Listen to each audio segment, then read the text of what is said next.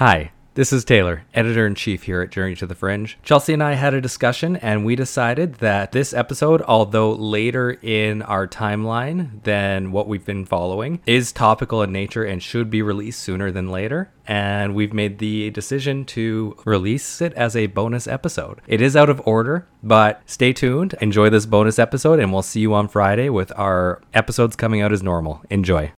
It's not a news article. It's not anything really, but I found this fact that I had to share with you and everyone else. So this is a special type All right, of just bread. so that we're all on the same page. When she says you, she is in fact talking about you, yeah, you listening right now. the most important of us. So please We're all- attention. You are going to walk away with a valuable piece of knowledge right now. During the Second World War, prisoners held by the Japanese in an internment camp in Dutch Indonesia subsisted primarily on dry bread they made themselves in a camp bakery. But when their captors stopped supplying them with yeast, it became impossible to keep making bread until some of the inmates who were trained chemists figured out it was possible to use urine as a yeast substitute. So everyone's urine was collected daily in large drums and distilled to form ammonium carbonate. Added to flour, this further decomposed into ammonia and bubbles of carbon dioxide, which allowed the dough to rise. The inmates lived on this urine bread for two years, and reportedly it tasted okay. Okay, just so that we're on the same page, if you just add mm-hmm. flour and water together, you will still get something still that is very bread. edible. Yeah. It's it's not fluffy, but it's edible. I wish you wouldn't have shared that because I kind of wanted to see if the audience would try the urine bread. Oh god.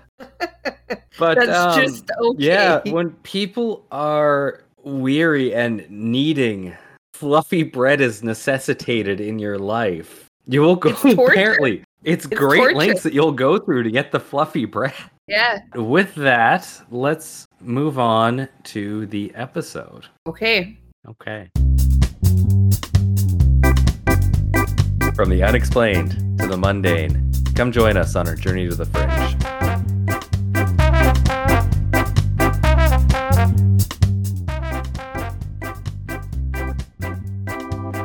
Welcome to Journey to the Fringe. This is going to be a bit of a different episode. I know we teased a move on to the occult, but this is actually going to be a different move. And I am going to put a general warning at the beginning of this episode. Until now, we really like to talk about the fantastical, the ideas that really haven't been founded, that aren't dystopic in nature. Would you agree with that statement, Chelsea? Probably yes, but it's going to be something that we do want to cover with the podcast. It's just I would still Yes. Kind of fringe. It's not something that you're going to find in everyday Yes. And news media. when we talk about this, you've all listened to our, I hope you've listened to our intro, and it says from the mundane to the unexplained.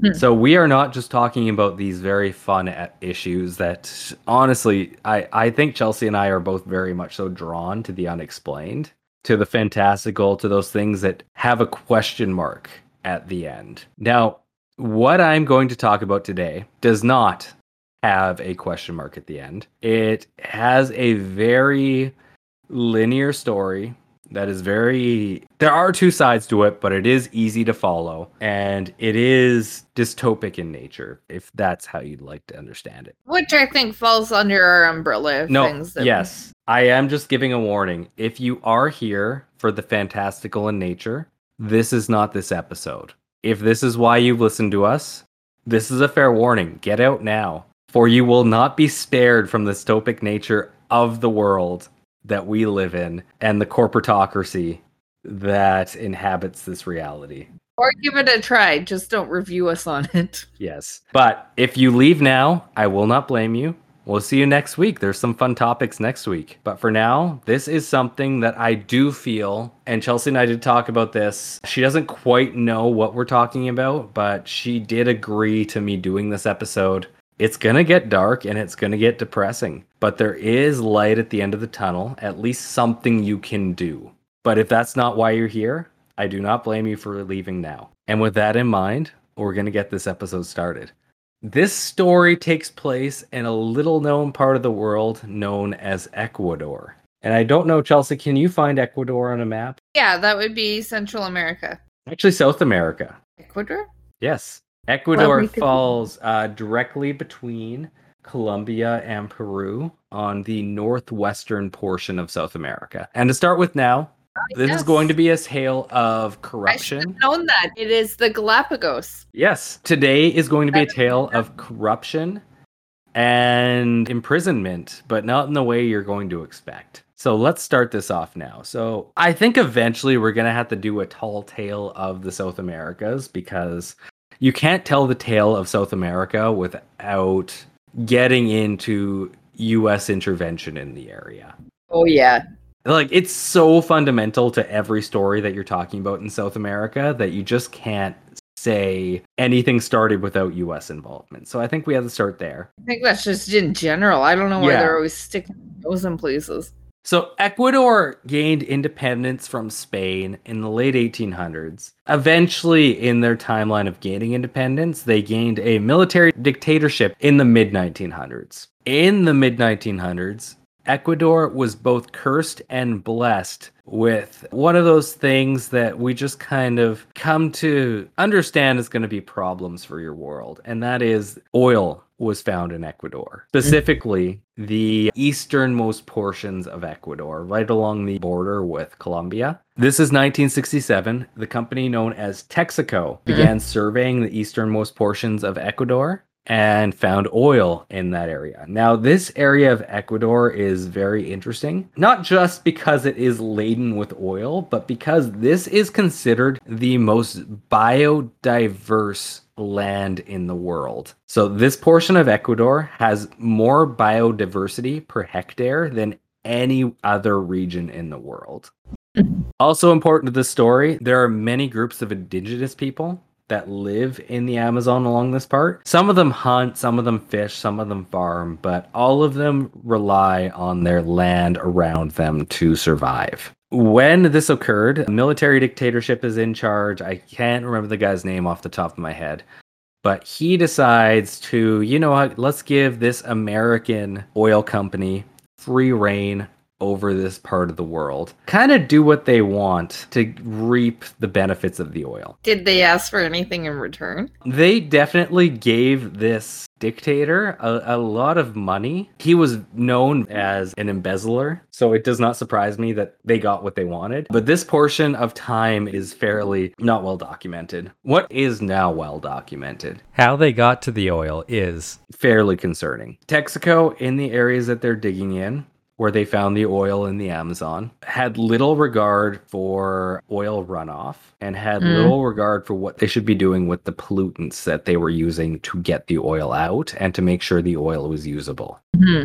Sometimes they would dig wells to put runoffs into. In total, there were some 1,800 wells, sorry, digs that they used that they would put these runoffs and these pollutants into. And Texaco decided not to cover these digs in any way. And what I mean is generally when you're doing a tailing pond, you're going to put something between the ground and the pollutant that you're putting into the ground so that it can't easily just diffuse itself into the soil.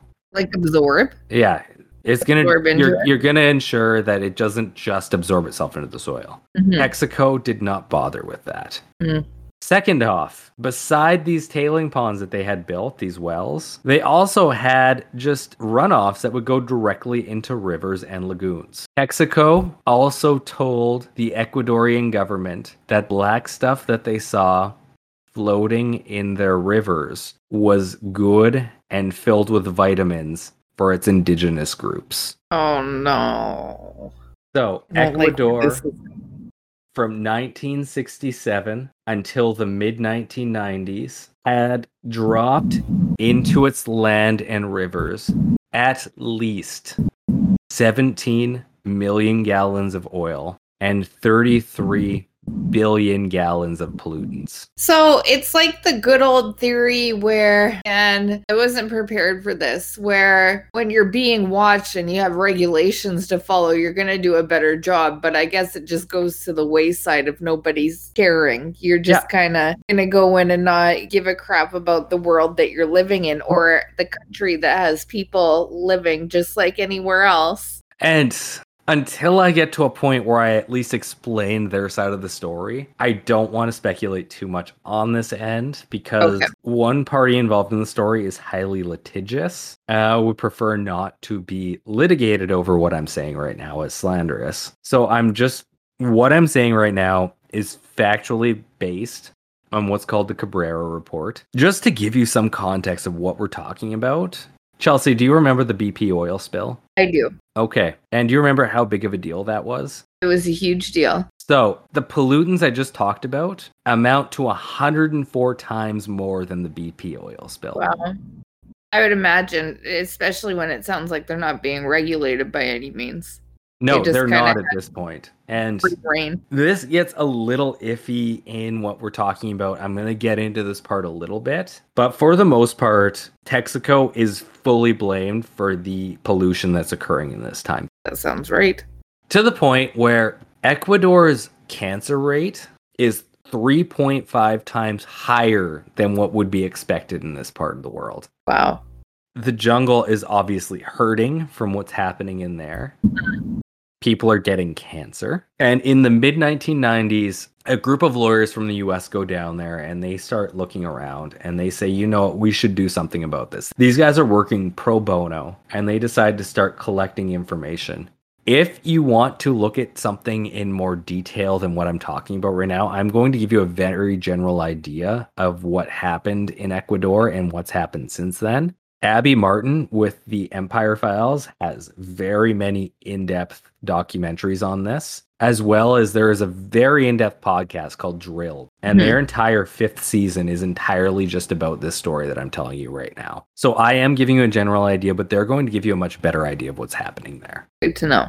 A group of lawyers from the US goes down there in the mid 1990s and they say, you know what, things that are happening here are terrible. These indigenous groups have no money to actually defend themselves. So, what are they actually going to do? These lawyers take this case on pro bono and they decide, you know what, Texaco needs to come in here and clean up the mess that they have made. At this point, I am just going to read Chevron's official statement on this just so that we can have both sides of the story. Yeah, let them speak. Okay. Chevron is defending itself against false allegations that it is responsible for alleged environmental and social harms in the Amazon region of Ecuador. In February 2011, an $18 billion judgment, later reduced to 9.5 billion, was rendered against Chevron by a court in Lago Agrio, Ecuador, for alleged contamination resulting from crude oil production in the region. On March 4th, 2014, the U.S. District Court for the Southern District of New York ruled that that the 9.5 billion Ecuadorian judgment was the product of fraud and racketeering activity, finding it unenforceable. The nearly 500-page ruling finds that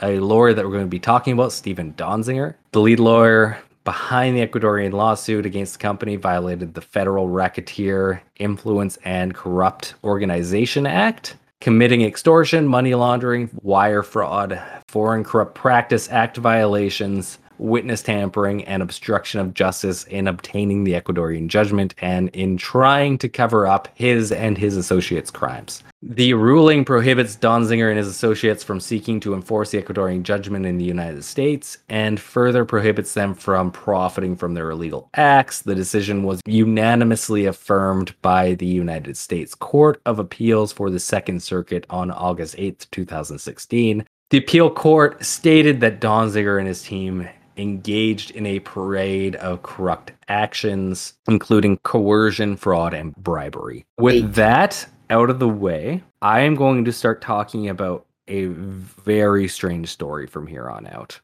Okay, I'm ready for it. Okay, so first and foremost, Stephen Donziger, who was just mentioned in the story that we're talking about, is integral to this story. He is a Harvard law graduate who practices environmental law. He Okay. traveled back and forth between Ecuador and New York some 200 times between the 1990s and the early 2000s and worked this case. And in fact, originally brought the case in the US. Texaco to begin with, and this is kind of hard. At some point along the lines, Texaco gets bought by Chevron.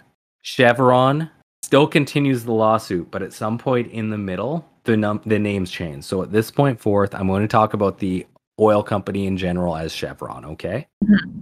I can follow that. Okay. Chevron, in response to Stephen Donzinger bringing this lawsuit in the US against them for environmental atrocities that they've committed in Ecuador, said, You do not have standing in this court. If you want to bring this case, you need to bring it in Ecuador. They believed, at least in Stephen Donzinger's own words, Chevron believed that they could buy off the Ecuadorian courts. Okay, I'm just confused given what you just read, but okay. So no, sorry. Let let's clear it up because I'm sure there's a lot of people here have questions because there's Well, a I- lot I'm of not- legal I'm things in here. Confused. I just I'm under the impression, given what you just read, that the lawyer that was fighting against them was bribing the court on the other side. So that part hasn't happened yet, at least in the story that Chevron has brought. And I don't I don't doubt it. I mean, oil companies have so much money that I have no Yeah. doubt that they would be thinking they're above the law because they have money and obviously they thought they could do whatever they wanted to whatever they wanted. The alleged case by Chevron is that stephen Donziger bribes the court in Ecuador. Mhm. Despite the fact he never wanted to bring the case in Ecuador, they forced Okay. the case in Ecuador. Yeah, so they're obviously wanting to try the the the case in Ecuador because they probably think that they can get away with bribing the court in in Ecuador. Yes, or that they're just big enough that Ecuador would be worried about losing their business. Yeah. Okay. That's what I'm assuming because they need oil money maybe. Yes. And sorry, I didn't say this at the beginning. So, Ecuador's economy, their GDP is 60% oil revenue. I did not know this, but Ecuador's entire economy is heavily based on oil. Chevron slash Texaco is not the only player in this game. They are just the only one that has had these allegations brought before them and has had to try these cases. Okay. And there is a national based oil company that gets brought up a bit, but for the most part, we're just going to focus on this Chevron case. Both parties state their case. It's a six day trial in the year 2003 when they actually get this. And the whole thing is, is what they had to do is they had to go collect samples from the areas that they're talking about. They had to go check well sites and they had to really check the health of the environment in those areas, including the humans that preside in them. Mhm. I'm going to give you guys a little bit of a backstory, at least on how legal systems work. Basically, in the world, there are two kinds of legal systems. What we have in Canada, the US, and the UK is what's called a common law system. And what that means is all of our laws, or at least all of our judicial trials, are based on all the trials that have come before it. They use those as precedents as to how to decide the stories before them. In a civil legal system, which is what Ecuador is based on, you just look at the codified law. So, what the rule is written, each party is going to give their understanding of the rule and how it should be interpreted, as well as evidence to make a judge agree to them on that. And then they're going to give them evidence that helps support that story. So, each of the parties involved, Chevron in this case and uh, Steve Donzinger's trial team, present their stories over six days. This judge goes away and does his own investigation and looks at the case that was given to him by both parties and takes just over five years to decide what actually needs to happen. Once Is this is done, is it is the year time? 2000. It's a long time, but honestly, Okay. court cases take a long time. Okay. In 2009, this judge comes back and says Chevron is responsible for the cleanup of this area of Ecuador, and it's going to cost them $18 billion to clean up. I think that's a fair judgment.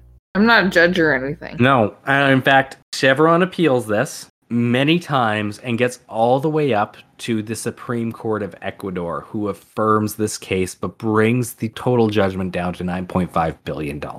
But this entire case took five years. If you're a corporation who is a little bit worried about activities in a particular country when you're a multinational corporation. What are you going to do during those five years? Probably like something to do with PR. No. Well, close. Chevron divests. Oh. And by the time this judgment comes down, they have no assets in Ecuador. Hmm. So they have a $9.5 billion settlement against them, but the team in Ecuador has no way of collecting on this Because they're not there anymore. because there's no money there for this company. This company that technically existed there is now bankrupt. And Oh. you're just left sitting there with an IOU for $9 billion from somebody that doesn't exist. Okay, so that also makes sense why they wanted it tried in Ecuador. Partially, yes. From there, there are two separate portions of this. I'm going to talk about this first portion with Steven Donzinger's group, and then we're going to talk about Chevron's response. And this is really where I came to know about this story. Steven Donzinger's group said, you know what? Yeah, this company doesn't exist in Ecuador anymore, but Chevron is a very real company with very real assets, billions, hundreds of billions of dollars in assets. We can hmm. should be able to find somewhere where we can collect this money. They brought actions in several countries in the first world. And sorry, I do use that term just to explain North America and Europe. Canada, the US, and parts of Europe, all of these cases were brought, Hmm. as well as in other parts of South America. And this is where I first found out about this story. Stephen Donzinger brought a case against Chevron Canada to collect outstanding judgments against them in Ecuador. Chevron Canada's argument was that we are a entirely separate corporate entity and therefore cannot be bound by the actions of other independent corporate entities. Oh, okay. And the original court found in favor of Chevron. The appeal court found in favor of Donzinger. And at this point, the Canadian Bar Association decided they needed to step in and actually say there's no way you should be able to find that Chevron Canada is responsible for this lawsuit. Hmm. And this was a really big deal in Canada because the Bar Association just represents all lawyers. They're not supposed to take a stance on many things that are law, but they decided to step in and get who is known as Blake's. It has a longer name. I'm just going to call it Blake's at this point. It is a quote unquote bro law firm. It is where the young frat boys who went to law school decide to go practice once they've left Hmm. law school. And they very much so are friends of the corporates. And in fact, we're representing Chevron in this case. Ah. It was a huge deal. And in fact, a lot of people, a lot of practicing lawyers in areas of environmental law and indigenous law decided to give up their Canadian Bar Association memberships over Oh, this wow. Because they thought this was disgusting what the CBA was doing. At the end of the day, in 2017, Canada decided at the Supreme Court of Canada no, you cannot, in fact, enforce this lawsuit against Chevron in Canada. Mhm. Same thing happened in the US, same thing happened in the UK. I unfortunately do not know enough about Spanish or civil law in South America to give you any idea of what's happened in South America with these. Yeah. But what But I, it had to have been one of those corporations that went in there in the first place. what do you mean? What would it have been? The US Chevron? So no, Chevron would have a subsidiary in each of those Or would it have been Texaco? It well, Texaco in 2001 got entirely bought out by Chevron. So they would be responsible for They would be responsible for all of Texaco's liabilities when they bought them. Yes. Okay, so why is the United States Chevron not responsible for what they were doing in Ecuador? Likely because those are two separate entities, for they would have kept those Texaco shares as a separate corporate entity that is wholly owned by Chevron, but a wholly owned subsidiary. That's And because of that, we cannot That's what it- This is something that you learn in law school that is so fucking hard to do. You cannot pierce the corporate veil. That's not right. the- That is, Yeah. they're above the law essentially when they're. They are above the law, but this isn't Chelsea. This isn't even the most disgusting part of this case that we're about to get into. So we just talked about Stephen Donzinger's attempt to get this judgment paid out. Chevron, in the meantime, has taken another step, and they have decided. And sorry, there are two separate steps that Chevron takes at this point. the lawsuit we're going to talk about now is one of them. International arbitration is another step, which we're not going to talk about at this point or probably at any Okay. time. Just because international arbitration in itself, I would have to take an entire episode just to get you an idea of what international arbitration is and how fucked up it is. Okay, let's not talk about And I, I feel like we could definitely do that. There's a great case I really like to look at that is so fucked up. Let's just keep it I'm in intrigued. court for right now. Maybe I'll know So- later. Chevron brings in the United States New York court system what is known as a RICO case against Stephen Donziger. A RICO case is a racketeer influenced and corrupt organizations lawsuit. And what this is is it's when you haven't specifically committed a crime but you have created an entire group below you that does crime on your behalf. This is how you get the dawn of the mafia. Mm. The RICO Act is you did nothing, but you told people to do things vaguely. Yeah. So they bring a RICO lawsuit against Stephen Donzinger in New York, which is where he And lives. Don, Don Zinger. Donziger was the head lawyer against Chevron in Ecuador, who practiced out of New York. Okay, right. He had over 200 trips. Yes. Got it. At first, they were going to sue him for $60 billion. And at the last minute, they took out any monetary value. And that is because when you're doing a RICO case, any RICO case with more than $20 alleged is a jury trial. Whereas if it's $20 or less in value, it becomes a judge trial. Um, At least mhm. speculated that's why they decided to drop that dollar value. Yeah.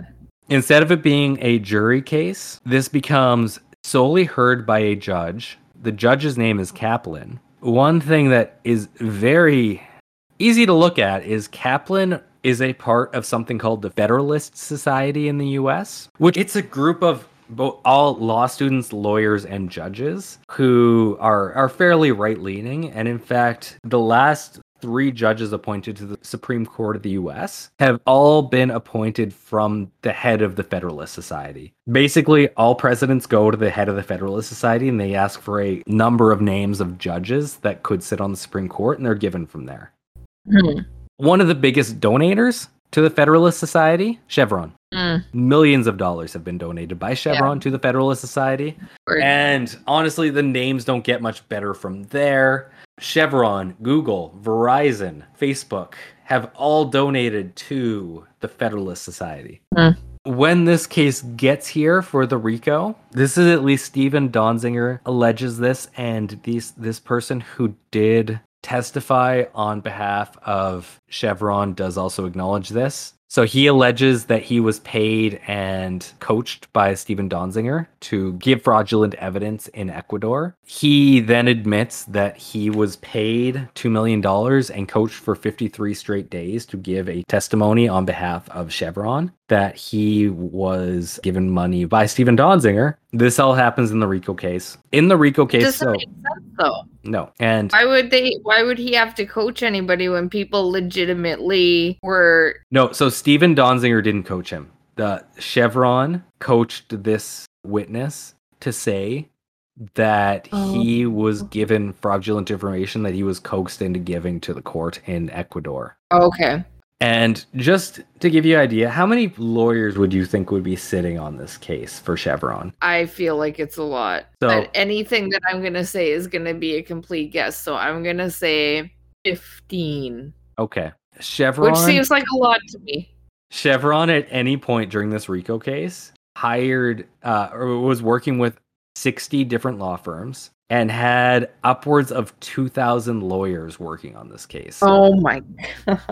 Donziger estimates that it has cost them billions to fight this case. I I mean, does that not point to guilty to begin Yeah. with?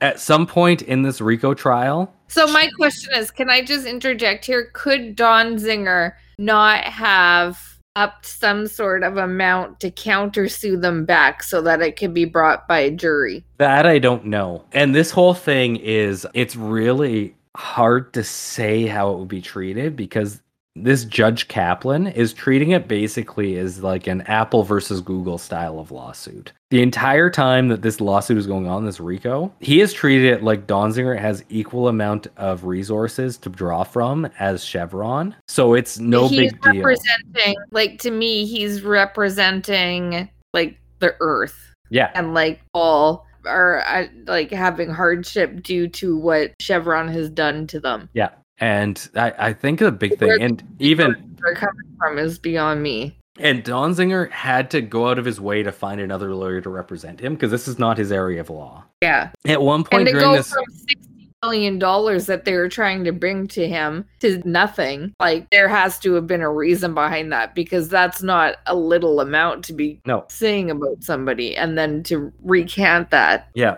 While this RICO is going on, Chevron issues a demand for Steven Donziger to turn over his phone and his laptop and all electric electronic evidence he may have Hmm. to Chevron so that they might look at it to see if there's any evidence that they need. Steven Donziger appeals this because he is a working lawyer who has sensitive client information on his laptop and phone that cannot be divulged to any other party. And when he does this, Judge Kaplan holds him in criminal contempt of court. Mm. He files this, and the judge says, You're not walking out of this courtroom a free man. So obviously, I feel like just by, and this is me saying this, of course, with no law background or anything, I feel like he's probably also works for Chevron, maybe. He doesn't necessarily work for Chevron, like I said. The Being Federalist paid off Society, which he he is in the back pocket of, he is a member of and would like to stay a member of, is heavily financed by Chevron, and he is also known as a very pro corporate judge. Like there are cases that uh, he's watched looked at before. So when it becomes a criminal case, you need the attorney general to bring the case against the person charged with this crime. The New York attorney general refuses to bring the case before the judge. So Kaplan appoints a private law firm to act as the attorney general in this case to bring criminal charges against Steven Donziger. This happens at most five times a year across the entire United States. What happens is that Steven Donziger is put on house arrest from this point forward, $800,000 in bail. And also, he was unable to meet that $800,000 in bail because, first off, he doesn't have that much money just sitting around. Second off, Well, I mean, he was going to use his his apartment as leverage for the bond but this judge had also given chevron $800000 in legal um, legal expenses against Donziger so they had put a lien on his apartment so he couldn't use his apartment as his bond ugh, it does get figured out, but he has he's put under house arrest. This was in 2016, I believe, and he is still under house arrest. this is crazy. To this day, Steven Donziger, and sorry, I said 2016, it's probably closer to 2018. He has been under house arrest for not handing over his laptop and cell phone as a lawyer to a, an, a third party for 600 plus days. But that's a thing, though. Like in a normal case, I feel like that would be something that you could that would be Oh. legitimate. It it wouldn't necessarily be for a lawyer because lawyers have solicitor client privilege and it is the Hmm. utmost protected client uh, privilege in our legal system. Yeah. Super bizarre, but it is. And no lawyer in New York has ever been put under house arrest for criminal contempt of court for more than 100 days ever. Outside of this one case, 100 days was the most.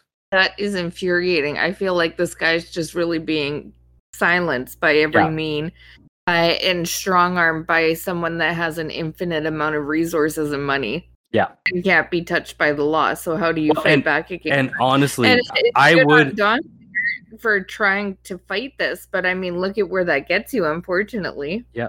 And I would highly recommend looking at those w- resources I talked about before Empire Files as well as Drilled season 5. Go listen to those and watch those. Very informative on this in- this situation because I am giving you the Coles notes and it's a little confusing when giving just the Coles notes. Mhm. And honestly, there is a very good Guardian story out there that is also partially written by Alec Baldwin. Crazy enough. Ah. The Intercept also did a great story on this, explaining the entire situation. Specifically, they had leaked emails from Chevron that said, We need to make Steven Donziger pay for what he's done to us. We need to slander his name. So this is still This is still ongoing in the US. It is absolutely ridiculous, but there is one thing you can do, and I do need to tell you this now, is Hmm. that Mr. Donziger does not have a lot of money, and he is going up against a multi-billion dollar company. What you if you listen to this kind of followed what's going on and are outraged by what's happening, you can donate to Steven Donziger's legal campaign. And it is donzigerdefense.com. Uh, D O N Z I G. E R D E F E N S E dot com. The money that is donated there, it is you don't get a tax receipt, but it goes into trust with the law firm that is representing him. And the law firm that is representing him is doing it pro bono right now. But just court expenses alone, they estimate are going to cost him about a million dollars. wow. So Okay, we'll link it up in social media. I If- feel like that's a good thing. Yeah. I mean, I don't have a lot of extra money. If I did, I would absolutely be giving this guy five, ten, twenty dollars.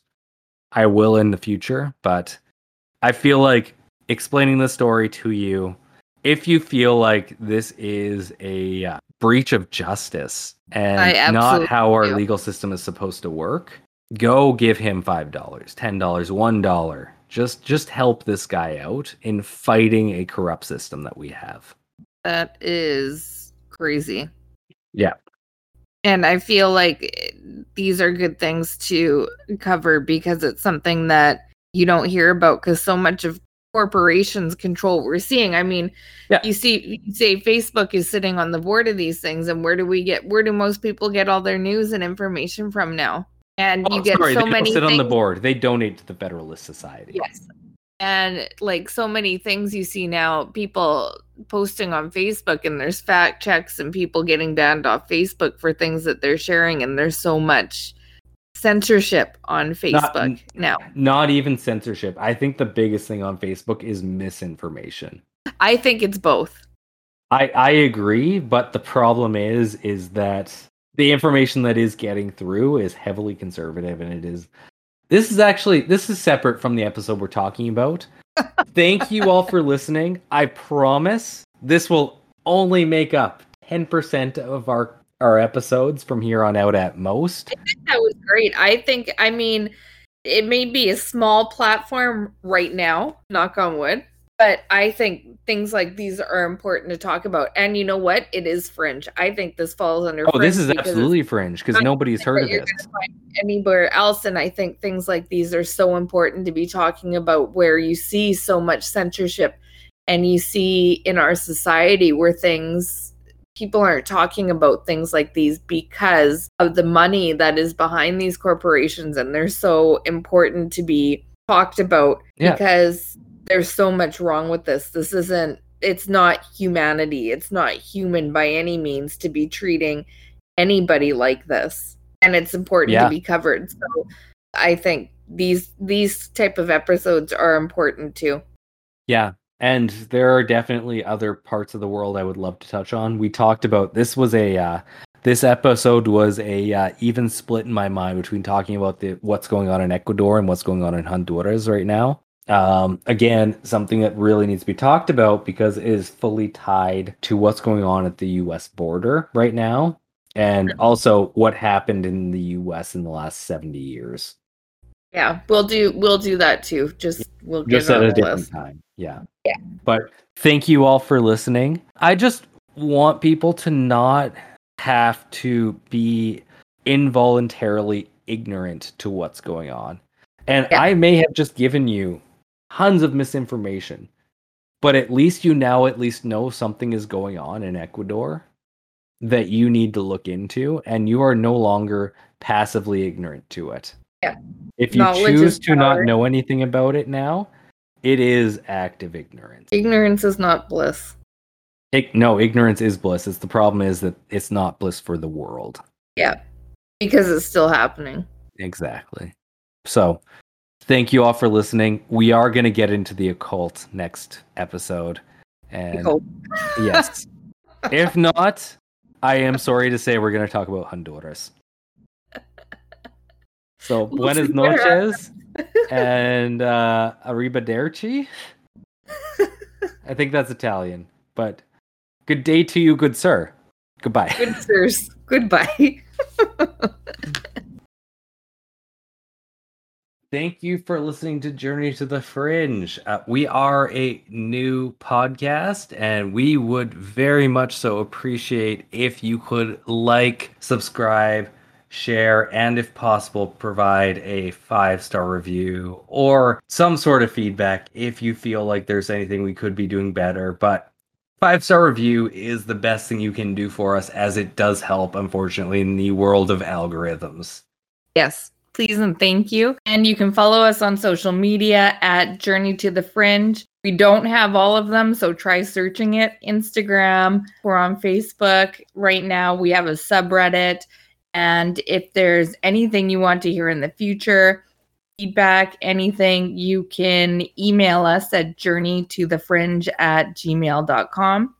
If there's something we're missing but, uh, that you'd like to see us on, please let us know we only know what we know. So we're only And- in so many places. Also, if you feel that we have gotten anything wrong, please let us know there as well, as we would really like to have the best information possible. We are Mhm. only as good as our research, and if you can provide anything further, it's a real help. Or if you want to share anything, we will definitely, we're open to shares. So, yes, thank you for listening, and we'll see you in the next episode.